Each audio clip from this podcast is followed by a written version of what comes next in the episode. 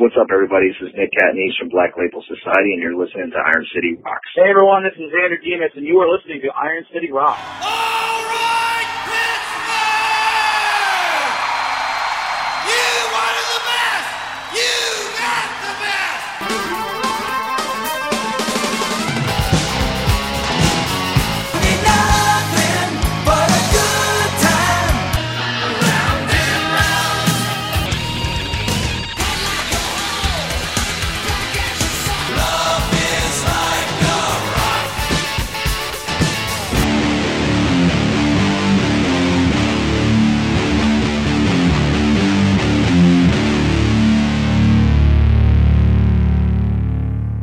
And welcome to episode 122 of the Iron City Rocks podcast. I'm your host, John. Iron City Rocks podcast is a podcast devoted to promoting Pittsburgh's rock, hard rock, heavy metal, and blues music scene.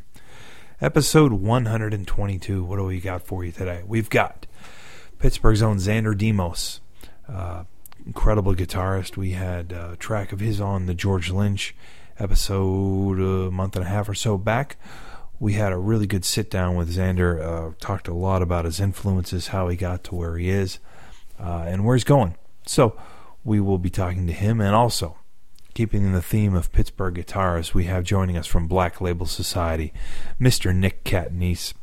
So before we get into the interview, we're going to play a track from Nick. Uh, this is actually Nick and Zakk Wylde on an acoustic tour doing a track called "Spoke in the Wheels." Uh, an incredible song. Uh, I believe you can still get this on iTunes. For a while, this was an acoustic iTunes exclusive. And then I believe this is the same recording that's on the Skullage package. So this is Spoke in the Wheel from Black Label Society. The tune is a song called Spoke in the Wheel. One, two, three.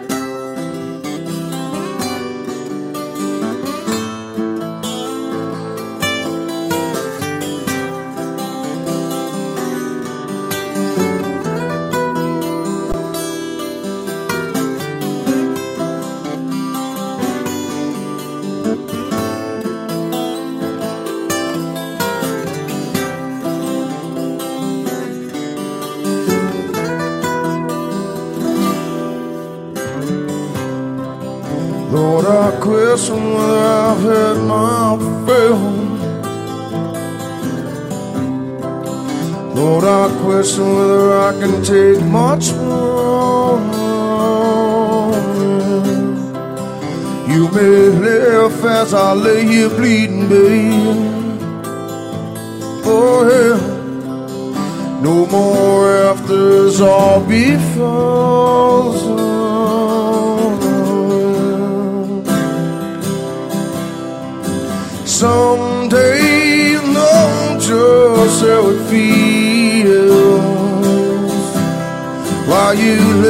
There to rest before yeah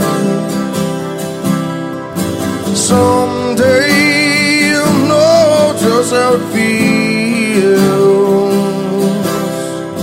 Shattered kisses, sad, of your pride like you were never nothing special, dawn made to feel like another spoken wheel.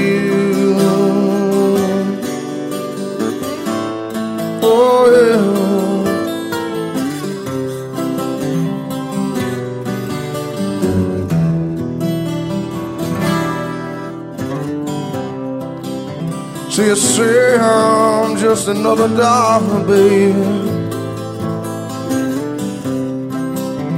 You say I'm just another day. Oh, hell, hell. Once my blood was strong, but now it's jaded and it's thin. Unlike you, I can still tell right from wrong.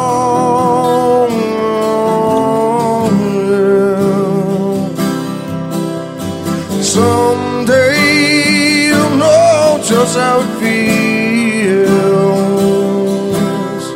You left me there to rest before you. Someday you'll know just how it feels. Shattered, cast aside, stripped of pride. You were never nothing special, baby. Feel like another spoken wheel.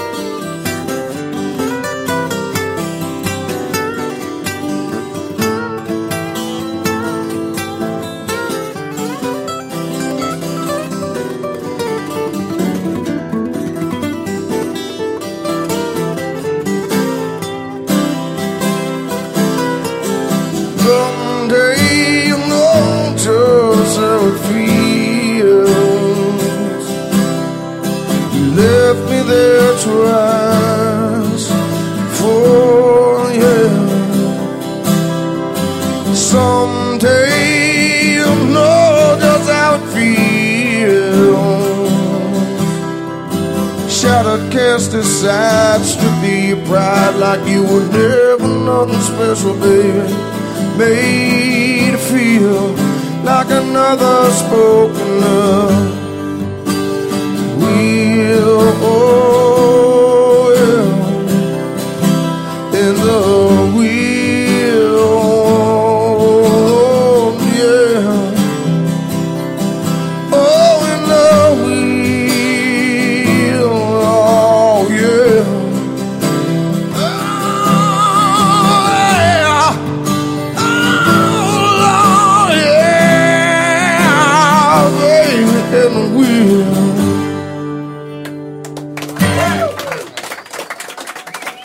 Thank you very much.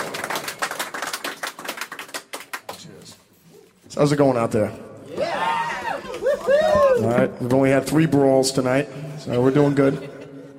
Jesus Christ, these black label people, you can't stop them. So this is the Allentown chapter, am I correct? Yeah. Lehigh Valley. There you go. Keyword. The Lehigh Valley chapter. I don't, want, I don't want to fuck that up. I don't want to get my ass kicked up here, okay? So, the show. All right, ladies and gentlemen, I'd like to welcome to the show hometown hero Nick Catanese. How you doing, Nick? Good man. How you doing?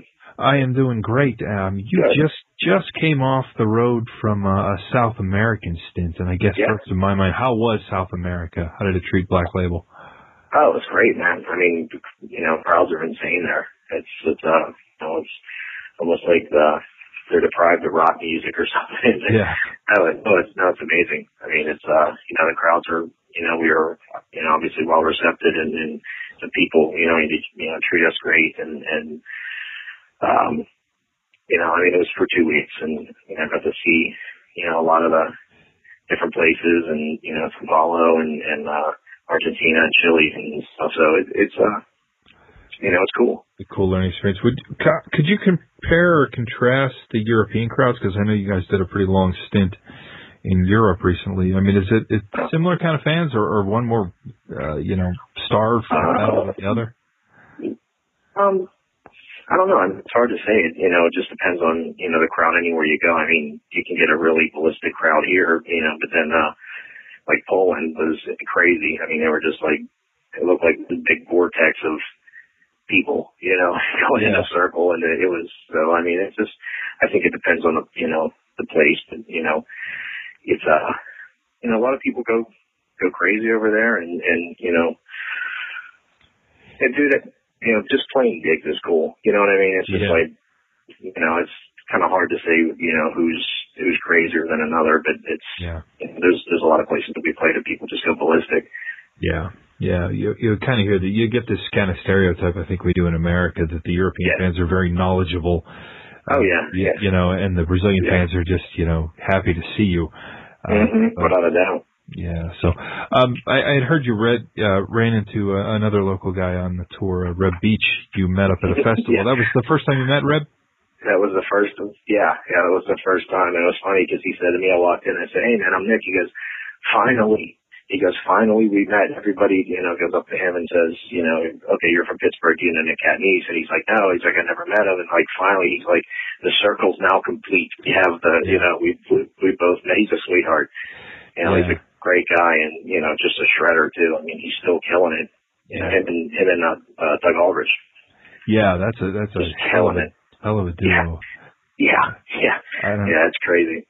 To this day, I would still be able to do whatever it is Reb does when he starts tapping uh, Mhm. vertically across the neck is just insane. Oh, forget it. Forget it. Yeah. Yeah. I mean, he's yeah, And his he's amazing. his motor is running 24 hours a day too. You know, I mean he, you know, Oh, he's finish up something with Winger and he's off to White Snake and he's got a solo album thrown in the mix and yeah, yeah. I don't think that guy blinks. I mean, he's he's he's on fire. yeah, yeah, he's, he's on a lot of Red Bull or something. He's, Ex- he's exactly, he's exactly. Let me ask you. Let me ask you a question that I think now maybe a, a couple years post Zakk's health scare that you know, and we've heard about his sobriety.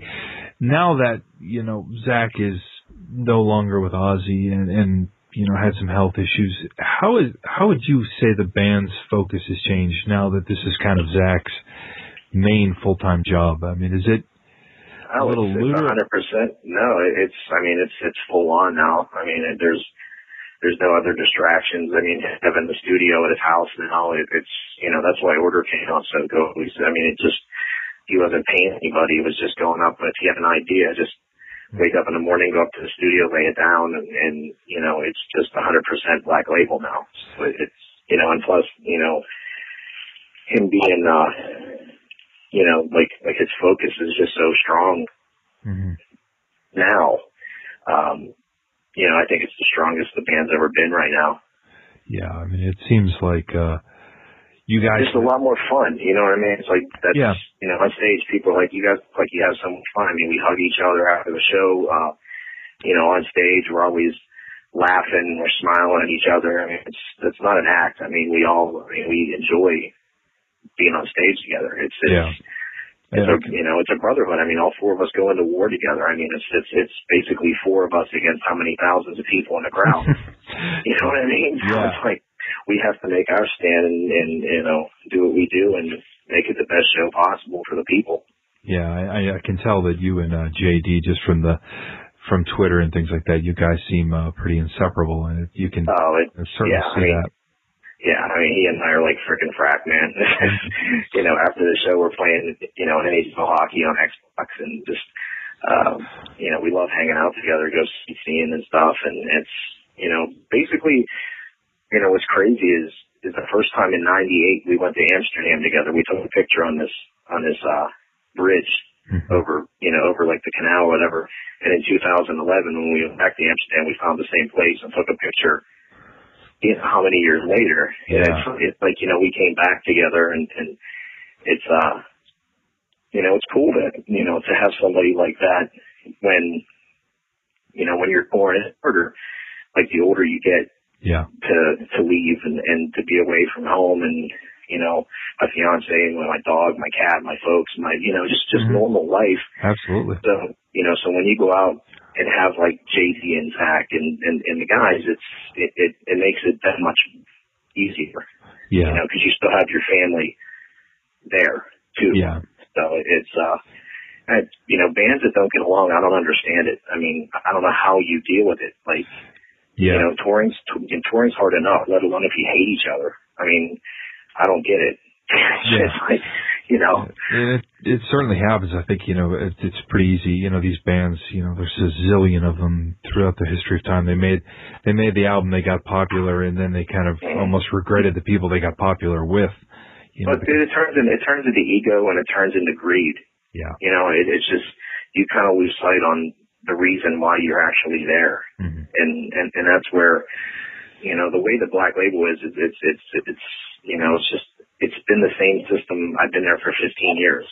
You know, so it's like yeah. That's you know, it, it's, you know, it, you know, I know the, the methods, I know the way things run, and it's Mm. like once you, you know, once you do it, it's just like, this is awesome. I mean, you get to go out and tour the world, play music, and make money, and just go home. So, I don't see an issue with it. yeah. Really, Uh, it's just other people are, people are like, well, I want to be more popular than him, and it's just like, dude, why? You know, it's like you're forgetting the reason why you even play an instrument in the first place. It's not to, you know, be the head cheese. It's just to have fun and play guitar or whatever you play. Yeah. You know, it's you know, people just really their ego gets blown out, and it's, that's where you lose all sight of reality. Yeah, I, I, you know. Just not all that long ago I spoke to George Lynch, and it's refreshing to hear your comments after hearing George's stories. Um, you know, he, he had I don't know if you followed George Lynch much, but he just re- re-recorded basically a new version of Mr. Scary, and when I Oh, asked wow. him, I asked him why. You know, why now after all these years do you redo the song? And he said basically because Don didn't want to let it be in rock band or something along those lines because Don had a oh writing. God. You know, and you think about that, it's almost Yeah. like people are going out of the way to spite the people in their own band, and that's just Yeah. Well, it's just like you know, why would Don Dokken care? His voice ain't even in it. yeah, yeah, You know, I mean, and I know, you know, George is a good friend of mine. I mean, and, and you know, he's, you know, let the guy have have his song. yeah. You know, it's just, you know, why why be a jerk about it? yeah, But you know, of course, you don't know what goes on behind closed doors, and you know, none of us know the story, so it's you can Amen. only you can only assume what you what you hear. And you know, I mean, George is my friend, so I'm going to take his, his word. You know, Yeah. so, Yeah, but, uh, you never know. Um, it's crazy. Uh, Speaking of bands that have that have had a little bit of a an issue, um, you're going to be hitting the road with Judas Priest and obviously the departure of KK Downing. Um, Mhm. But uh, I, I seem to notice just through different things I've read that you and Richie uh, have uh, become pretty good friends. Do you want to talk a little Yeah. bit about his role in the band and also what being on the Epitaph tour kind of means to you as as the fan who grew up listening to Judas Priest? Oh God, it's amazing. I mean, it you know even playing that one show we did with, you know over in Europe with them, it was just being able to stand on the side of the stage and you know Halford comes out and just Mhm. I mean he's the guy. I mean you just look at him and you're like oh my God, like it's it's him. He just you know he's like Darth Vader of of, metal, you know, Yeah. and uh. Yeah, Richie, I mean, he's just a sweetheart, man. He's a big Star Wars fan, so immediately we hit it off. Yeah. You know, I mean, he had, you know, right before he went on, he went, he called me over to the side of the stage to show me he had his Boba Fett sticker on his guitar, you know, and his one white SG.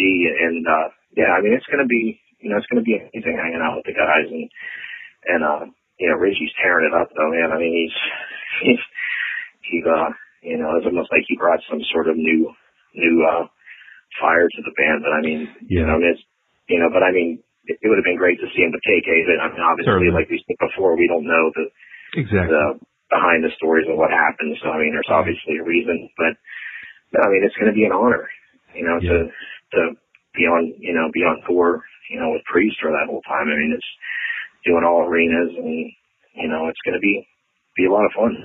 Yeah, I have to admit, even even the thought of seeing Thin Lizzy, um, Yeah. you know, is, is going to be cool because I mean they're- they've Yeah, of some ter- terrific material over the years. Uh, you mentioned Richie and Star Wars, and I, I have to ask your opinion because I know you're uh, a Star Wars nut. Uh, George. George Lucas uh, recently Oh kind of came God, I know, I Does that make skin know. crawl? Yeah, it's you know like having him yell no when he throws the throws the uh emperor over, and, and like if you listen closely, it's the same no that he does at the end when when uh when the emperor tells him that that uh that his chick died. Yeah, So it's the same sound bite that he like. Stop.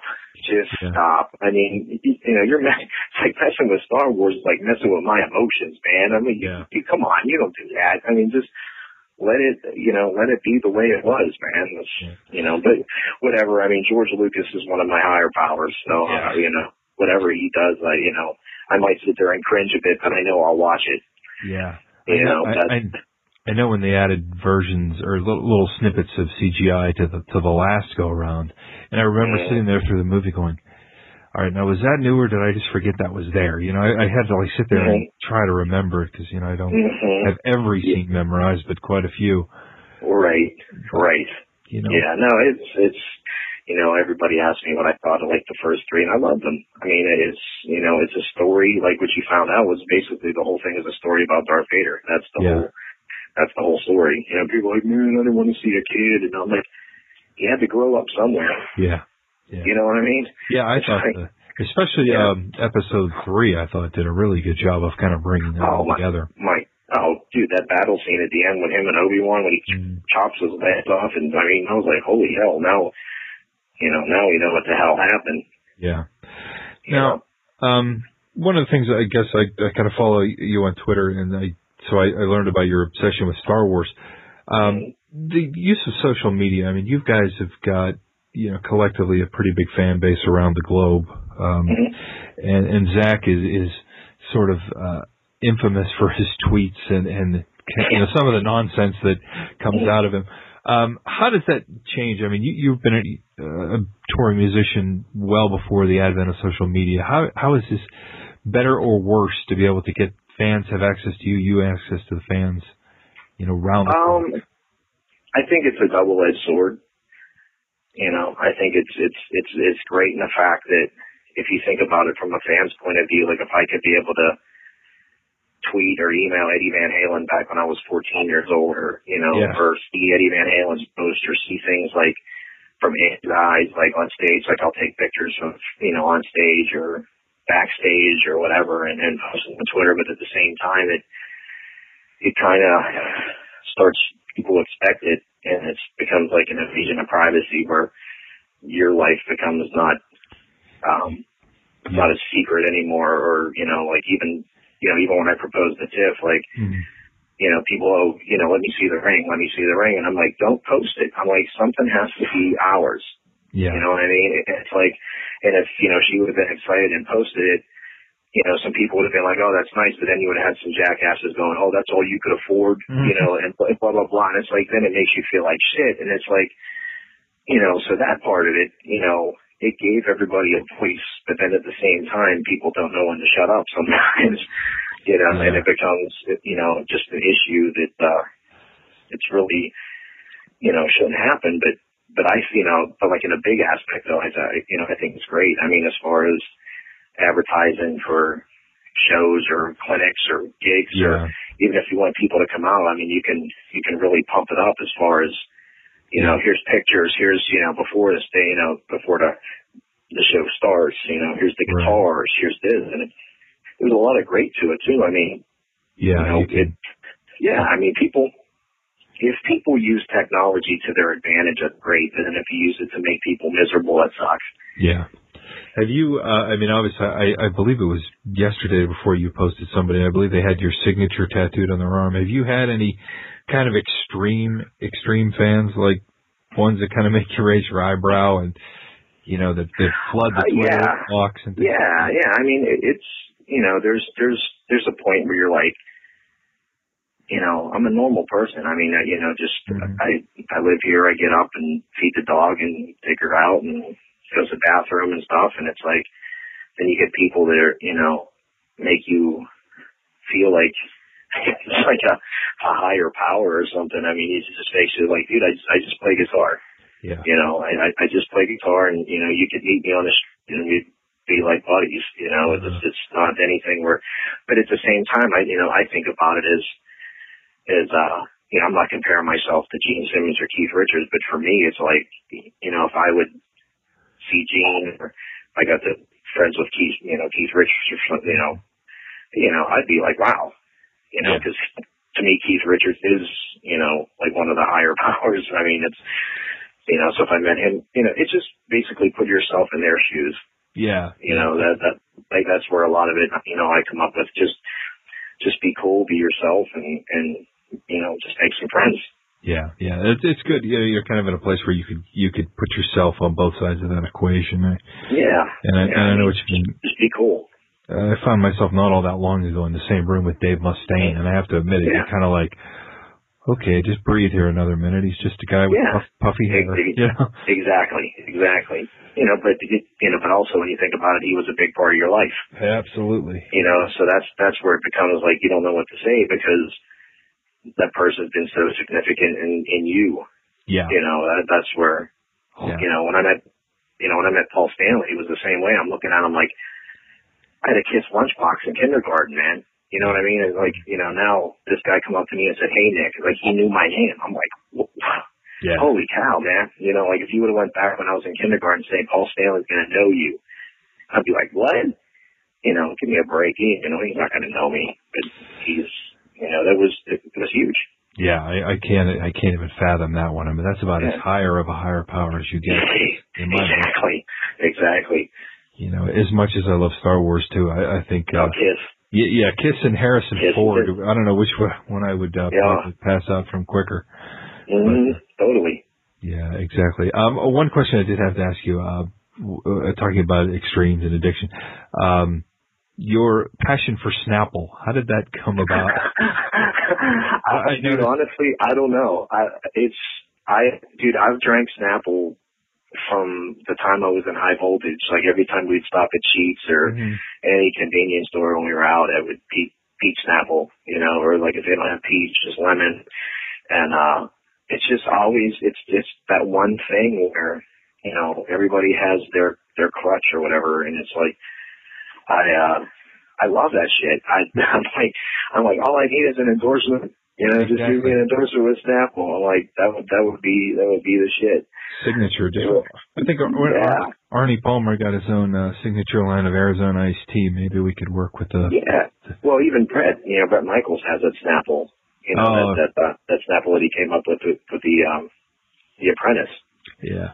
Well, Bret, know. Bret's playing on a different level of marketing than I. Oh, totally, totally, totally. There's a guy. Uh, it's funny because people vilify Gene Simmons. I think uh, for his entrepreneurism, but if you look at That's just jealousy, dude. yeah, That's just jealousy. If you know, anybody that puts him down is just like, oh my god, I can, I, I can't believe I didn't think about that. Exactly. You know, he just did it first. Bret, Bret seems to be following right on the uh, crest of that wave, and uh, even Yeah. AC, ACDC is another one. I think they kind of quietly go under the radar. But you know, you walk into a Walmart, you can walk out with a lot of ACDC gear. Without a doubt, it's everywhere. Yeah, so Yeah. I don't think a, a Snapple uh, endorsement is such a bad thing. If anyone from Snap, Hell no. I'd love it. If I'm not I would love it. I welcome it. I'm trying to remember what company. I, I know it's owned by the same company that owns Seven Up, so maybe we can uh, reach out to them and see what we can do. Yeah. That would be awesome. All right, Nick. Well, I want to thank you for taking the time. I don't want to Oh, not a problem, John. take up too much of your day, and uh, thank you Not for coming on the show, man. Absolutely, man. Anytime. I always wanted to learn to play guitar, but never had the time. Then I heard about Progressions Music Studio. Progressions introduced me to an entirely new and convenient method of music instruction. They brought the music to me. The instructors from Progressions Music Studio came to my home with their knowledge and expertise, which saved me time and money. They worked around my schedule and tailored a program around my needs and skill level. Best of all, I learned to play music like a guitar king of the 1960s. We didn't spend all of our time with drills or tunes from the 1860s. Progressions Music Studio offers a lot more than guitar. In fact, they have instructors for almost all instruments. Now I can rock it out on my electric like never before. Just imagine what they can do for you or the budding musician in your family. Don't make excuses, make music. Check them out on the web at progressionsmusicstudio.com. That's P R O G R E S S I O N S. Musicstudio.com. Or call 724 777 4678. All right, big thanks to Nick Catanese for coming on the show. Wanted to bring it to your attention. We are giving away a Nick Catanese prize pack. Includes a 8x10 autograph photo of Nick and some guitar picks and some other goodies. So to enter, you can do one of uh, four different things. You can mention us on a tweet on Twitter. We are at IronCityRocks.com. You can tag us on your Facebook wall. Um, if you're not familiar with how to tag, you type the uh, at symbol and then start typing Iron City Rocks, and you'll get a drop down, and you can pick us from that. That'll let all your friends uh, read about us. You can enter on our website at ironcityrocks.com forward slash contest. And last but not least, you can go to iTunes, search for ironcityrocks.com, leave us a review of the show. Uh, it would help if you sent me an email at ironcityrocks at gmail.com to let us know you did. By doing that, you will triple your odds of winning. So we really uh, want to encourage people to go onto iTunes, give us a review, give us some feedback. Uh, that really helps us out tremendously. So without further ado, we are going to go into installment number three. Uh, Tony and Aaron uh, on their producer series. If you haven't checked out the previous two episodes, uh, 121 featured uh, what the producer does, and I believe it was 120 uh, was the original one, uh, just about what a band needs to do before they go into the studio. So, without further ado, we're going to get into the interview that Aaron did with Tony from uh, Total Music and Entertainment about what an engineer does. All right. So let's move on a little bit more now to the role of the engineer. And you Okay. kind of touched touched on this difference earlier, but I was wondering if you could expand. the- Well, I mean, the engineer's role primarily is to capture your performance in the studio. If we're just talking a recording studio now, I mean, um, an audio engineer's job, regardless of whether it's live or, or Memorex, so to speak, is to um, capture the performance and mix it in a way that when it comes out of the speakers, it sounds good. That that doesn't mean telling the guitar player your sound's whack or or the lyrics aren't right or the timing of the song's wrong. So long as you're capturing what they're playing, uh, it's up to then the producer or the band to decide whether it's in time or in tune or, or whatever. But their job is primarily to capture it, record it, uh, make sure everything sounds. All right. So, and and this is kind of possibly my own ignorance showing through here. So, an engineer would that normally come with my studio, my studio time, or is that something as a band that I should be looking to find a recording engineer as well? Well, you know that's that's not a bad question, man. That's a really good question because there are studios where you actually have to bring your own engineer. There's a place in Nashville. That just just this this is the first place off the top of my head. It's called the Castle. They have no they got nobody there. They got somebody who'll turn on the the light switch, turn on the machines, but you got to bring in somebody uh, who's a good engineer. Um, there are some places that like I go to that won't let me mix. You know, I mean, I'm an internationally recognized audio engineer, and you're not going to let me mix. I mean, that's just crazy. You know what I'm saying? Um, Yeah. So that's that's uh, some of the things you really have to look for. You know, um, does the studio have an engineer? Is he a good engineer? Uh, when you get more in a to the big video, uh, the more are uh, supposed to bring in your own engineer. Say. So, how can the, engineer then make or break the recordings? I've, I've heard a lot of mixing engineers talk about that if during the actual recording process things would have been captured differently, it would make the mixing process easier. So, how do those two kind of go hand in hand here? I guess. Well, that's another good question there. I mean, you're full of good questions here, and I'm telling you what. Okay, we do a lot of like mixing down, and that's that's taking tracks that were recorded by somebody else, and we'll mix them down. Um, so sometimes you'll just get something like, you know, why did that guy record that like that? Um, you know, I get um, uh, more mellow uh, rock song, and uh, we'll just say the guitar track. He wants chorus on it. Rather than record the track in stereo, the quote unquote engineer there uh, might have put like one mic up on the cabinet, another mic in another part of the room, and then tried to record that in stereo. So um, you know, it, it's really in uh, you know capturing it as it's supposed to be, not using all kind of uh, to really achieve what you can easily achieve just by recording something in stereo with two mics. Um, a lot of guitar players, I try to tell nowadays, just because it makes your signal so much more cleaner, is record with these uh, like a cabinet emulator and your effects pedals. Every every multi effects pedal board nowadays has what's called a cabinet emulator in it, Okay. and uh, that allows you to record in full stereo right to the mixer without the need of microphones. See, when you start adding microphones into the mix, and I don't care how good of an engineer you are, you're going to lose uh, sound level. Okay. Um, and that's basically, it's going to sound crazy, but you're adding like what's called the noise floor. You're adding more noise, and that's noise that's being created when there's nothing played. So anybody who's recorded and stopped playing, they'll see maybe their meters are, are still like riding a little bit, and that's your uh, that's your noise floor. Sometimes it could be something as simple as hiss from a distortion pedal or a keyboard or something. But the more you can take that stuff out of your mix, the better it is. Because what's happening is these components, distortion, a noisy synth, old synths, they are creating uh, a noise that's about say between 40 and 60 decibels still reading on your uh, meter there.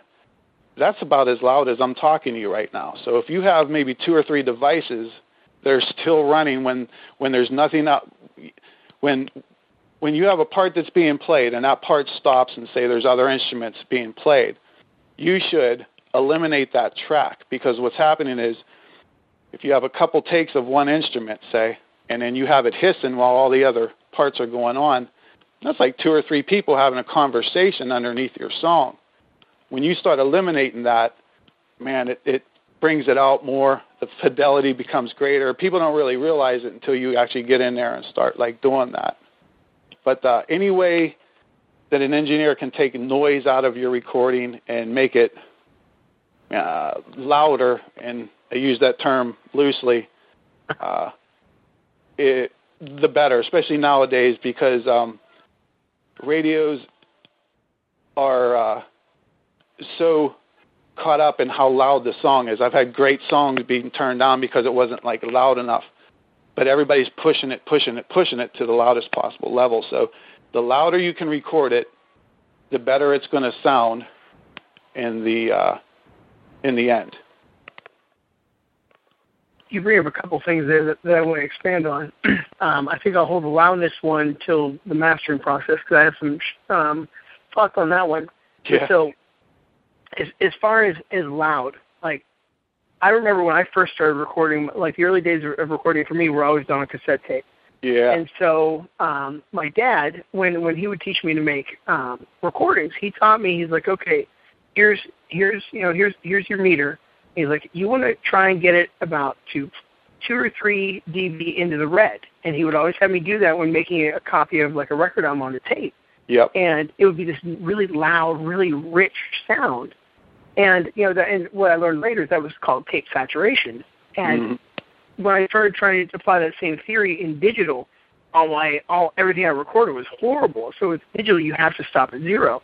How has the transition from, I guess, analog to digital affected like the loudness and the sounds and recording quality? Well, I always use the example that you just said because I'm I'm old enough to remember analog, you know, tape and zero. If your sound was at zero, it was too soft. You wanted to go to plus three or plus six.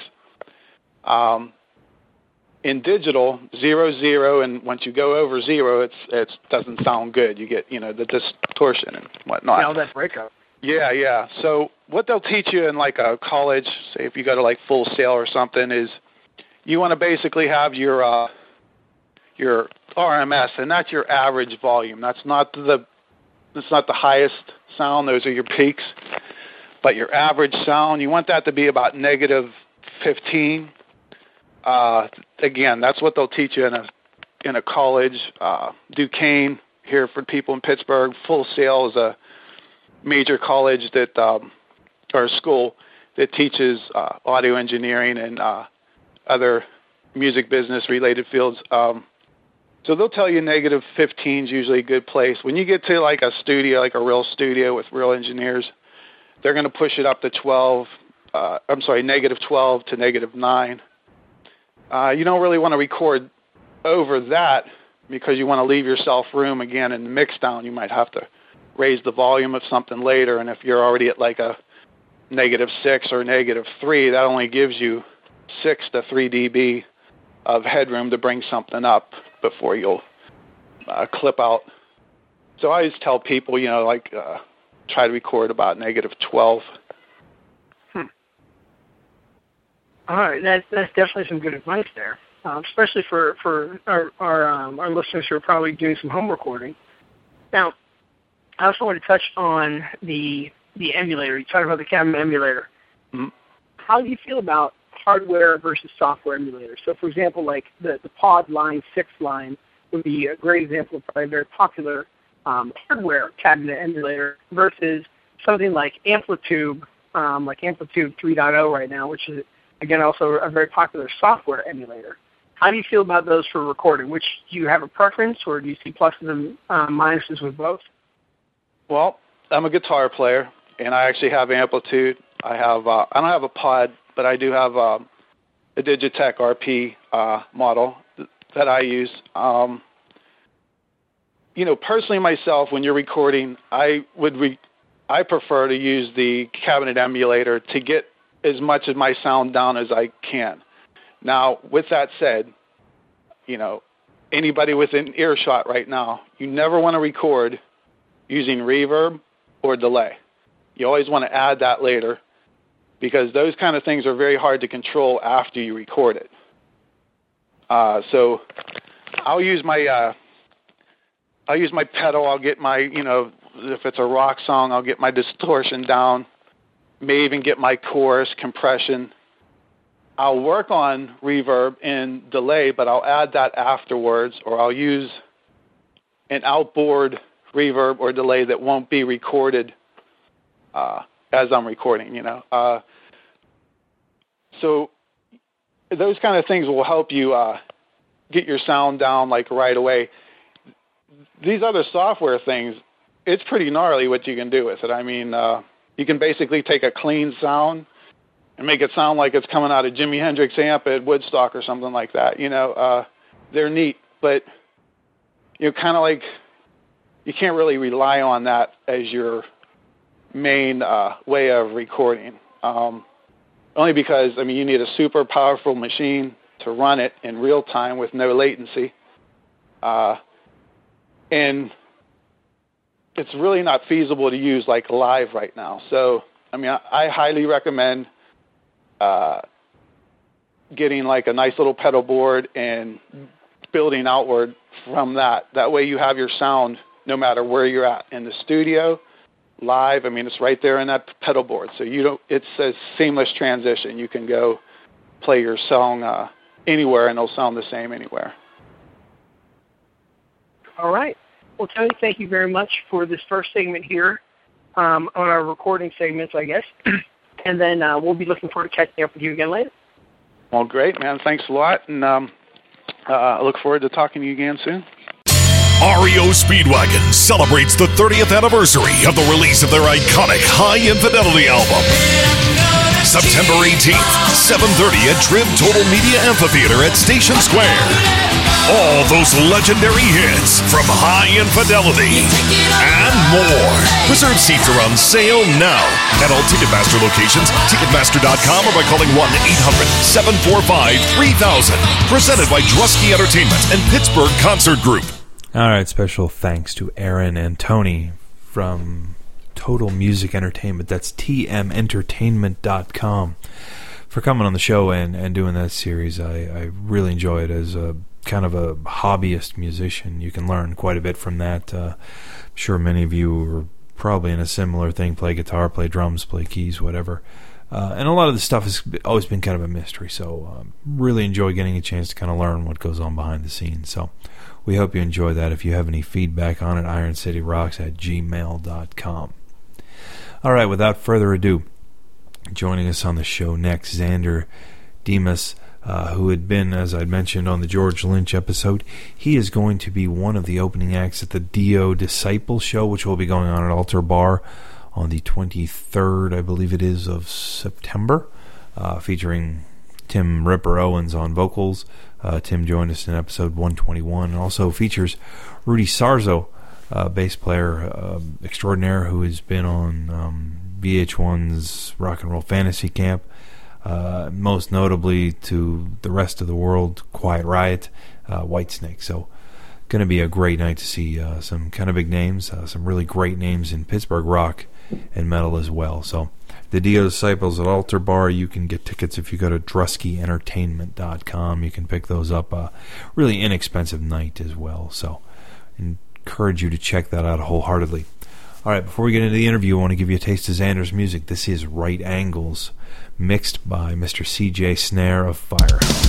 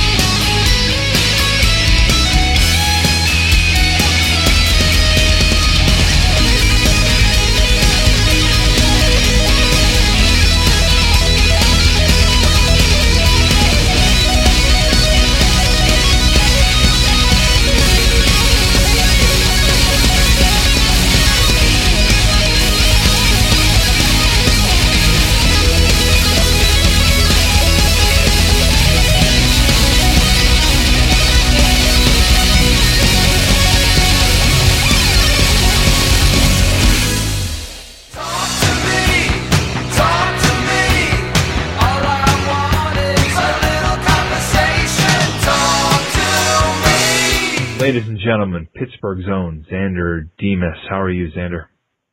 I'm doing good. Thank you, John. Great. Hey, um, we had you once on the show uh, with a track you had done with CJ Snare of Firehouse. Uh, got some really good feedback on that. Uh, been paying a lot of attention to uh, your, your Facebook and things like that lately, and uh, you're kind of a guy that's uh, becoming very, very hot uh, on the internet. Uh, so I wanted to get a chance to to get you on the show, get you to introduce yourself, uh, really to the region, uh, you know, as a Pittsburgh product, and talk about, you know, how did you get so damn good on guitar, quite frankly. So let let me start with uh, your background. Um, how, what got you into guitar? What age? Uh, this, this this is a good one. This will make your listeners and, and yourself probably laugh out loud here. Um, if you if you notice by my style, I am kind of a poppy guy. Mm-hmm. You know, like sometimes you, you you hear like the shred aspect of uh you know guitar playing, and people automatically think, well, if he's shredding, it, he's got to be like Yngwie or something. Although I I love and respect Yngwie's playing very much, I I always wanted a synergy of the of like a poppier style, like a more melodic hook and all that kind of stuff, which is Mm-hmm. why I think CJ and I work together very well. Um, Yeah.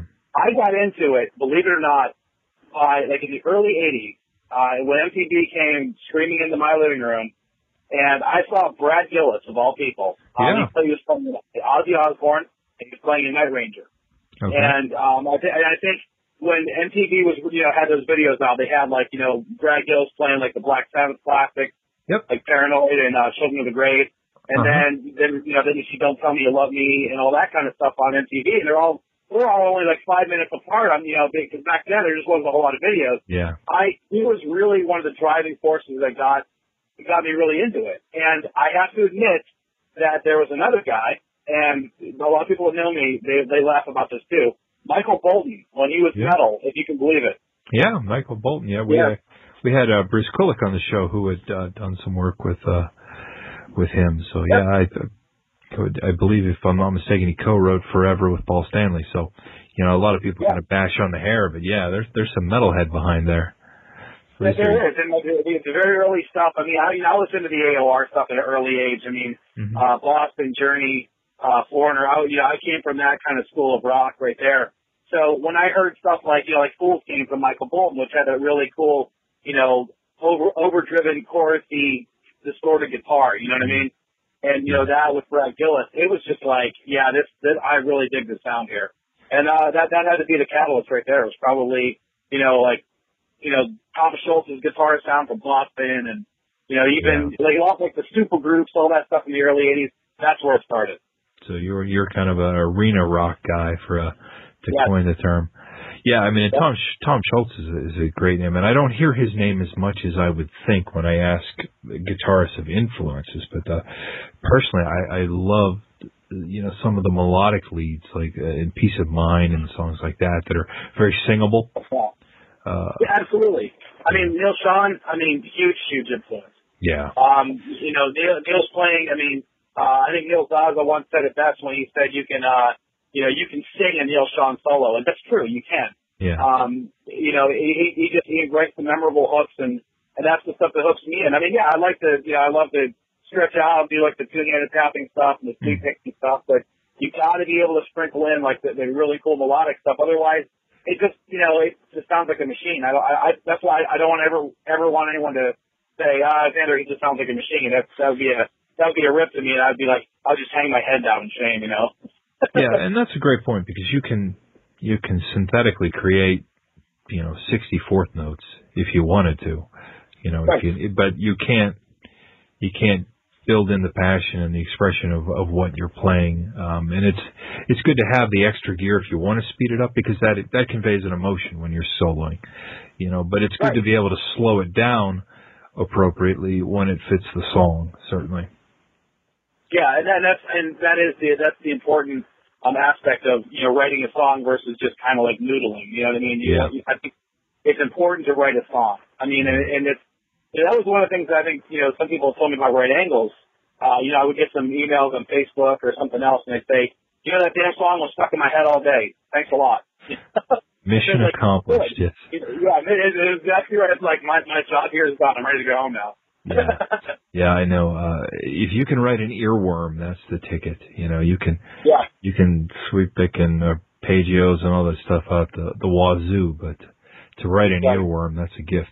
So let's talk about uh, right angles. Um, there's a project you did. Um, can you kind of talk to me about the time frame and how CJ uh, became involved and when he became involved in that project? Yeah, sure. Um, basically, uh, back in uh, February of this year, um, I was uh, working out with, with some of the um, uh, like the endorsement deals I made in, at the NAMM show, and uh, one in particular is one of the amp companies I'm using right now, ISP Technology.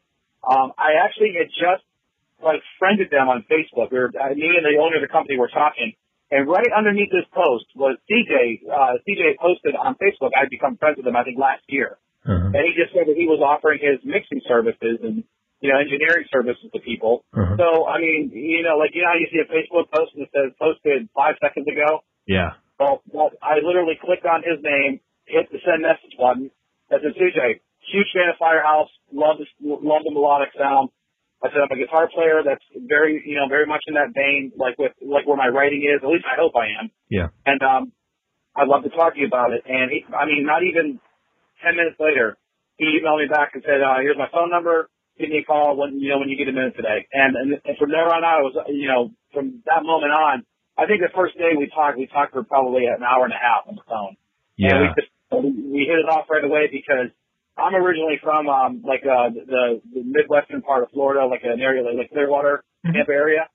And, um, and he had, he had moved there, I think after Firehouse had already kind of broke into the scene back in like 92 or 93. Yeah, I and that's actually how he's here. Yeah, he went from like Charlotte to Florida to Wisconsin, is it? Yeah, I think he's near Milwaukee. Okay. And um, so him and I have had some great conversations, and I, you know, he just told me, "Hey, this is this is how I do this, and uh, I'll send you mixes. You tell me what you want me to add, and and if you want me to add stuff, move, remove stuff, let me know how it goes."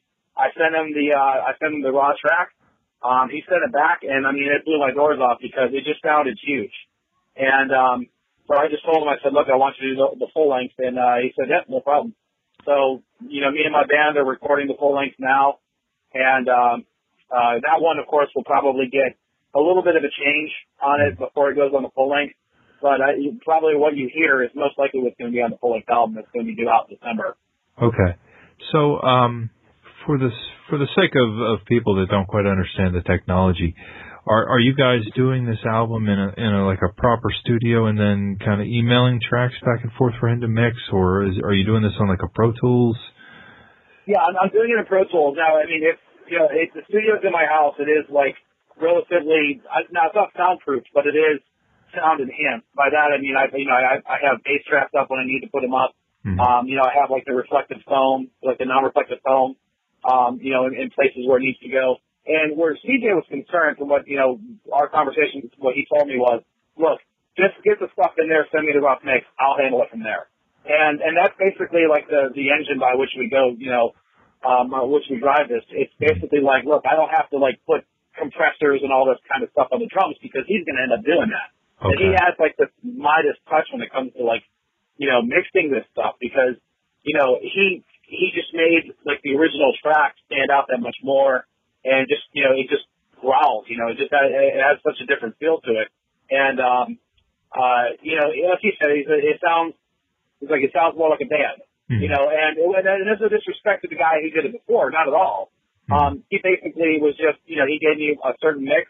He was trying to make, you know, my playing stand out, but CJ was able to make my playing stand out as well as make it sound just bigger overall. I think that CJ has the tools to do it, but to answer your question properly, um, I am just using, I'm using a Pro Tools LE system. Okay. Um, and I, I literally just send the files to him through, uh, YouSendIt, and, uh, then he sends me the WAV files back, and that's it. And I, I approve the mix, and once we're done, um, you know, we're just, we say, okay, next song. And that's, and that's pretty much our, going to be our pattern from here, from September all the way to the end of October.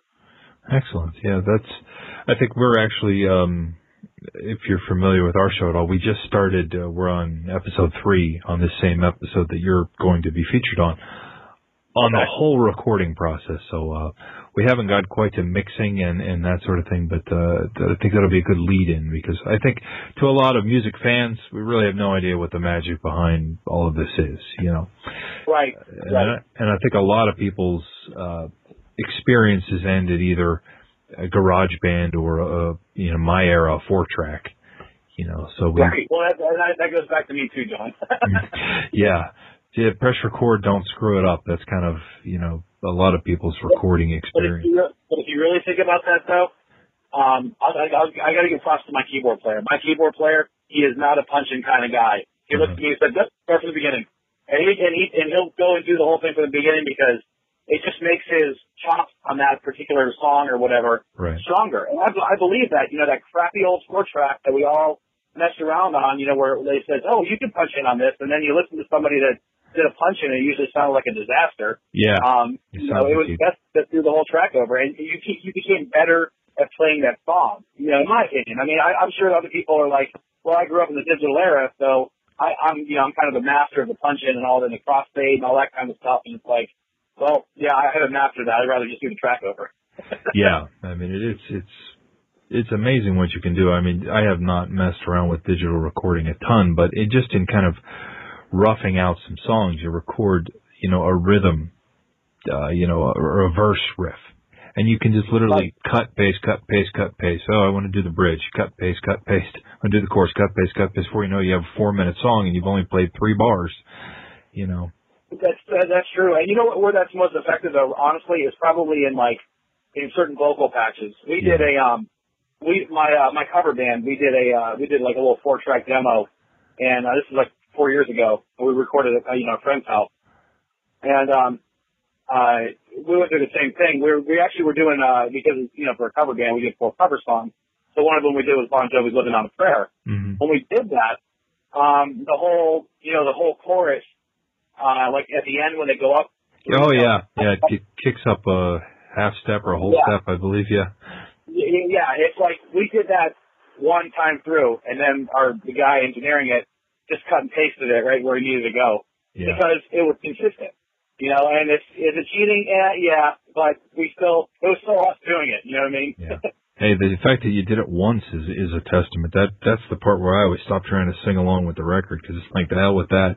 You know, that's a it's a tough note to hit. Um, so you talked about your cover band. Do you want to just uh, give us the name? And I know you guys have some some shows in the area. yeah, You know. uh, yeah, around- we're called uh, into, yeah we're called into the arena. Okay. Um, we've been together five and a half years now, and uh, and we we normally play a lot in the east of Pittsburgh, like the eastern suburbs. Mm-hmm. Um, we have a show at Pluma in Irwin on the 16th, um, and then we're also playing um, uh, a place called Xander's, and that's no relation to me. Everybody makes a joke about that, but it's uh, it's uh, a place called Xander's in Plum. It's probably one of the best places to come see us. You know, it's got like a like a real like rock and roll type of stage, you know, and uh, and we have a pretty good following there. We've been we've been at it for you know quite a while, and um, uh, so it's like that that band. I mean, we, we have a really good energy about us. And We we know each other so well at this point, you know. So Yeah. we've we've actually got done things where um like if our singer recently he couldn't make a couple shows, we had a fill-in singer for him, and uh we there's a couple songs that we never practiced before. We just learned them on our own, and we went up there and did them, and everyone was cheering wildly like we'd been playing the song for like you know five years or something. And so I think you get to a point where you know where um The once you have that chemistry with uh yeah you- once you have a chemistry with the right guys you could just say hey learn this song over the weekend like as homework and we're we're gonna play it next week and We'll do it. um yeah so and that's so that's uh, that's into the arena and then my solo band is just just my my solo band is just called Xander Team it's not really all that inventive but Hey. um yeah and there's some crossover between the two bands there's members from both bands in Sure. uh It- in. Into the arena is that a, a just a tiny UFO Michael Schenker tip of the cap, or was that just coincidental? No, no, it was co- coincidental. Basically, we call ourselves that because uh, it was we we started out. Uh, you got to remember, we started in June of 2006. Mm-hmm. We actually started out the year before as a Journey tribute band, so Okay. we were like really focused on the, the big arena acts: Bon Jovi, Journey, Van Halen. I got you. Um, but you, you you know, you know what I mean. So we would do like those types of songs, and um, you know, like Boston and Foreigner. We, we were doing like all of the the really big arenas and stuff. And then you know, as time went on, we said, well, let's try some more dancey stuff and let's try some more of this. Let's try some more of that. Let's throw a Dream Theater song in. Yeah. You know, we, we never actually got to play live, but we were, we were talking about all kinds of different stuff. So it was almost like anything that was like stadium or arena rock ready, you know. Sure. And um, and that's and that's how it started. Great. Now I know as a as your solo band, you'll be playing um, Altar Bar on, I believe it's the twenty seventh, if I'm not mistaken, at uh, Altar Bar with the Dio Disciples. Uh, Yep. I'm trying to remember who else is on the ba- bill then. Uh, Bethlehem and one other band that's escaping me at the moment. Um, do you have other gigs in the, the near future? Yeah, with the solo band, um, there's also uh, uh, September 23rd. Um, we'll be playing with uh, Neil Zaza up in Geneva, Okay. Ohio, and then um, we're still we're still waiting on confirmation for a show with him on the 24th in Erie, Okay. but we haven't heard anything back um, definitive on that. And then um, I'll be playing uh, solo band. We'll be doing the 28th on uh, I'm sorry October 28th at the 42nd Street. Yep. And um, and also on October 10th, I'm actually throwing these dates all you. I apologize for them not being in chronological order. Um, I just got booked on the. Uh, uh, there's a show up in New York, uh, New York City, that I'll be doing a performance uh, from 5:30 to 7:30. It's actually uh, Twisted Sisters rehearsal studio, and it's a um, it's a show that like, actually goes on as a podcast after Dee Snider's House of Hair. Oh, so it's cool. uh, yeah, it'll be pretty cool. I, I just talked to the guy actually before you called, so um, we have that all booked up, and I'm going to get all the details and and I'll I'll have that stuff of course on my website and everything. Great. Now, on your Facebook, um, you have quite a few videos of yourself doing kind of product reviews for pianos and stuff. Or uh, are they officially still called pianos and stuff, or is it just PNS? I know their their URL changed. Um, yeah, well, I think they go by because like I mean I've me being business, doing business with them for how many years now. I mean I still call them pianos and stuff. Yeah. Um, I don't their marketing term. I think go by Instuff Music. Um, so it's nstuffmusic.com is usually like you know when they when we do the product reviews, that's what they usually ask you know to to reference that because it's the URL is what's really driving that. You know that URL to your site, Yeah. and um, so it's uh, I mean so I, I'll either call them you know PNS uh, or I'll call them in stuff or whatever, you know. But normally it's like, you know, if I have to make a trip over there, you know, I'll just, just to me, it's just, it's just pianos and stuff. Yeah. I, I, still think- I can't get that, the name out of my head that way. But, um, uh, yeah, I have done a, few reviews from them and it's been a lot of fun. Yeah, that's that's interesting stuff. I I can't get used to to calling it. E- even when I go to to look for their website, I still Google pianos and stuff because you know it's Yeah. just, that's just what it is. You know, been that way for God, I don't know how long. As long as I've been able to go and gawk at the guitars hanging on the wall there. Right, right. A great, great I, place. and you know, I'm, I, you know, that's some of my fondest memories is going in there, like when I was, you know, I could have been, you know, poor as dirt and walk in there and see these guitars and be like, oh, you know, the window shopping there was just amazing. Yeah. You know? Yeah, it was good because you, when you would go in there, and it's just to throw a little plug for the store. One of the best things about the store I always found was that you don't have people pouncing on you to sell you stuff the minute you walk in the door. It's it's almost it's it's almost like a New York deli where you've got to flag someone down a lot of days. Uh, but Well, I mean, you- but the staff there is amazing because everybody that's on staff there is, is a real musician. You know, Yeah. like, um, you know, whether they're playing out every weekend or not. I, even the store schedule is kind of tailored around, um, like a like a musician schedule. So you you got to you kind of have to admire that. And Yeah. um, I mean, I, I've known those guys for like a lot of years, and and um, yeah, I always make a joke that I own stock in the store. you know. wouldn't be a bad thing to have stock in. Well, Xander, I want to thank you. Um, I know you've got some things to do, and uh, I want to thank you for taking the time to come on the show, man. Oh, it's been a pleasure. All right, that was Xander Demos. I hope you enjoyed it. Again, he'll be performing at the Altar Bar with uh, opening for the Dio Disciples on the 23rd. Uh, so you can check that out. Uh, you can check out his website or Facebook. Uh, not a hard guy to find. Xander spelled X A N D E R Demos, which is D E M O S. Uh, you can find him on Facebook. Uh, it's got a lot of great stuff going on. You can check out a lot of those pianos and stuff videos that we were talking about in the interview. So check that out. And again, special thanks to Tony from Total Music and Entertainment and also uh, the awesome Nick Catanese of Black Label Society. And again, we want to remind you go to IronCityRocks.com. You can click on the contest link, enter to win that uh, autograph prize pack. Uh, we're at Facebook uh, forward slash Iron City Rocks, Twitter.com forward slash Iron City Rocks on iTunes as well. So mention us on any of those, and uh, you'll be entered to win that. Uh, again, that uh, originally when we first announced the contest, it was open to U.S. residents only. That restriction has been removed thanks to Nick's Camp. Uh, they were gracious enough to uh, not only donate the items to be given away, but also donate the postage. So wherever you're at and hear the sound of my voice, enter the contest. You get a chance to win. So we hope you enjoyed the show. We invite you to come back next time. Uh, we will be featuring an interview with great white guitarist Mark Kendall. Uh, Great White will be performing in the Pittsburgh area, and I know there's been a lot of uh, curiosity as to what's going on with Great White. Uh, many of you know Jack Russell uh, has been in some failing health lately, and they've got uh, another vocalist singing for them from XYZ, uh, Terry Ilous.